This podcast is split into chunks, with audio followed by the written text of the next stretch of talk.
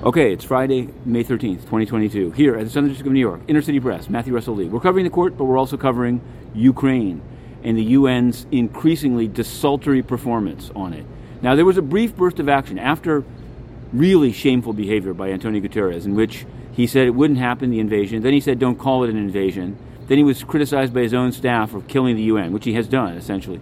He went on a little trip. He sat across the long table from Putin. He claimed to have had an impact on the steel plant in Mariupol getting people out, although people still getting slaughtered. Um, but now it's all forgotten. Now he's tooling around, uh, talking about his usual uh, money-making schemes, and um, the UN is just going to manage it, like like Syria, in which it accomplished zero, like Yemen, uh, uh DRC, billions of dollars.